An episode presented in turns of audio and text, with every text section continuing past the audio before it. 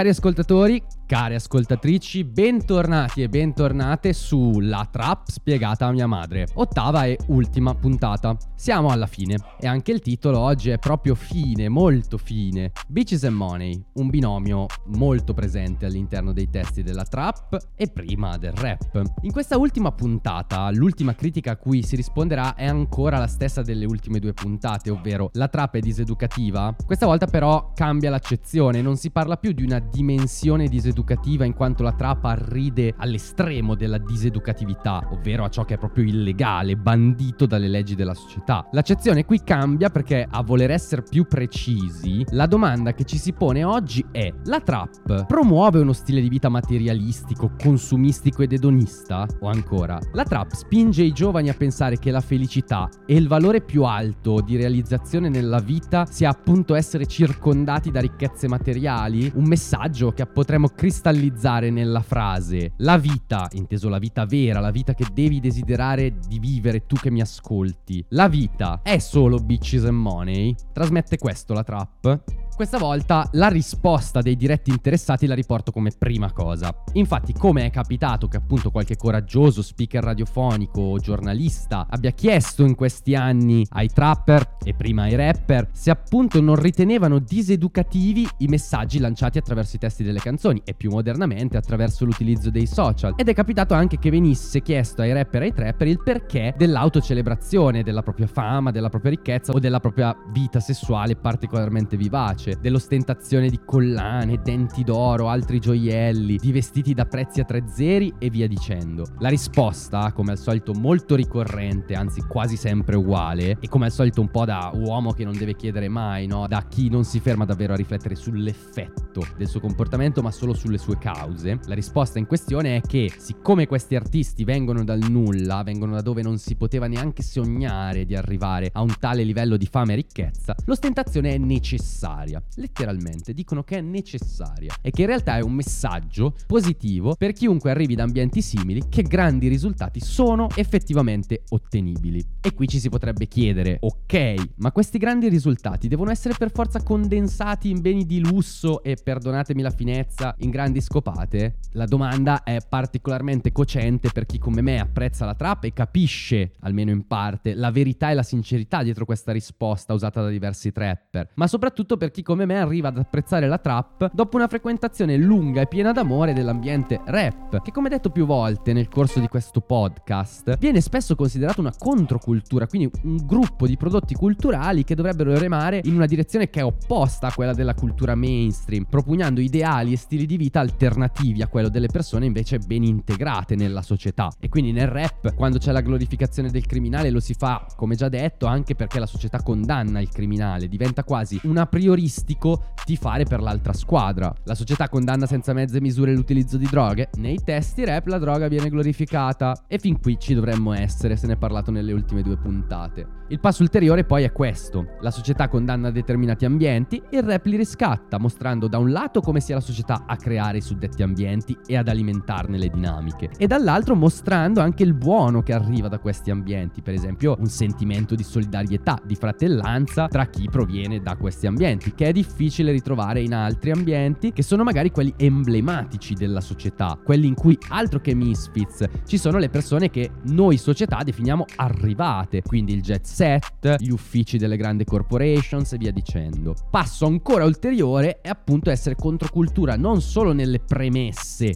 nell'ambiente di incubazione, ma anche nelle aspirazioni, nelle ambizioni, nel dove voglio arrivare. Quindi condannare la società capitalistica e consumistica e gli obiettivi che propugna agli individui che ne fanno parte, che con un occhio molto critico potremmo riassumere nel motto lavora, consuma, crepa. Cascano qui a pennello le rime di Sfera e Basta in Visiera a Becco, una delle sue canzoni più iconiche del periodo prima che diventasse l'artista trap più ascoltato in Italia e in cui era ancora intrappolato nella vita di quartiere con gli amici o meglio i fratelli del quartiere. Nel ritornello di Visiera a Becco Sfera dice di pensare solo ai soldi, a farli per me e per i miei fratelli quelli. E nella prima strofa, con tutta la sua potenza lirica, Sfera dice: La gente ti giudica e non cambia nulla. E qui chi non ha nulla si sveglia e rinuncia a una vita normale, un lavoro normale, una tipa, una casa, un bambino ed un cane. Ok, quindi questi bravi ragazzi nei brutti quartieri, i fratelli di sfera, sono meglio della società. La gente che ti giudica ma non fa nulla per cambiare le cose e ambiscono a un lifestyle diverso da quello delle persone integrate, queste persone giudicanti, che comunque sarebbe a loro precluso il lifestyle di quelle persone. Quindi anche la trap è una controcultura? Mm, sì e no. Comunque Sfera e i suoi pensano solo ai soldi e a come farli, che secondo me è un tratto comune della società odierna, quella del lavora consuma crepa. E a far presente a Sfera e agli altri trapper della prima ondata questa loro diseducativa venalità, attaccamento ai soldi, prima ancora dei Mario Giordano, Massimo Giletti di turno, sono stati proprio i colleghi rapper. Torniamo al tema delle primissime puntate, ovvero di quell'accoglienza freddissima che il rap ha riservato alla trap, quella volontà di distaccarsi, differenziarsi che era dell'una e poi per riflesso dall'altra parte. I rapper che per anni avevano fatto uso degli stessi identici stilemi autocelebrativi si sono scagliati in massa contro i trapper, in primis dicendo appunto che non rispettavano la cultura, la tradizione del rap, che deve portare ideali, deve essere contro la società, mentre i trapper invece trappano solo di soldi, vestiti, gioielli, serate all'insegna di alcol e droghe, mostrandoli anche nei social e plagiando le nuove generazioni che diventavano così ancora più attaccate ai beni e ai piaceri materiali, su tutti i vestiti. Per i rapper la trap faceva perdere al rap quella dimensione controculturale, allineandosi invece al consumismo spinto già da moltissimi ambienti della società, allineandosi invece al consumismo che è spinto già da moltissimi altri ambienti della società e in particolar modo oggi dai social network. Ma come si è appena detto, anche i rapper avevano a cuore l'autocelebrazione, ovviamente l'ostentazione anche nella vita vera, fuori dai testi. Come mai non si sono resi conto che stavano criticando atteggiamenti in cui anche loro avevano sguazzato in passato, addirittura sguazzavano mentre li criticavano? Per rispondere a questa domanda bisogna introdurre un grande elemento di differenza tra rap e trap. La trap è cool, banalmente. Il rap lo è stato solo a sprazzi. Se immaginiamo un ragazzo adolescente che prima del 2015 voleva mettersi a fare rap, dobbiamo immaginare che avrebbe in primis raccolto lo scherno e la diffidenza sia dei coetanei che degli adulti e dunque avrebbe dovuto compiere una scelta coraggiosa, quasi sempre motivata quindi da un'urgenza espressiva, la cui massima aspirazione di questo ragazzo poteva essere quella di collaborare magari con il proprio rapper preferito che molto probabilmente i compagni di classe non conoscevano. Se invece immaginiamo un ragazzo adolescente che dopo il 2015 vuole iniziare a fare trap, quasi di sicuro dai coetanei riceverebbe approvazione, stima e la sua aspirazione potrebbe addirittura essere quella, sin dai suoi primissimi esordi, di arrivare in un futuro più o meno prossimo a riempire un palazzetto, a diventare famoso a livello nazionale o addirittura internazionale internazionale, visto che dei trapper ci sono riusciti, e di farlo potenzialmente anche in breve tempo. Difatti, seppure il rap in Italia arriva alla fine degli anni 80 e la trap solo nel 2015, io sospetto che in Italia abbiamo avuto già più trapper che rapper, perché fare il trapper è una scelta più popolare, volendo anche più ambiziosa. Al giorno d'oggi è come dire voglio fare l'influencer o il trader,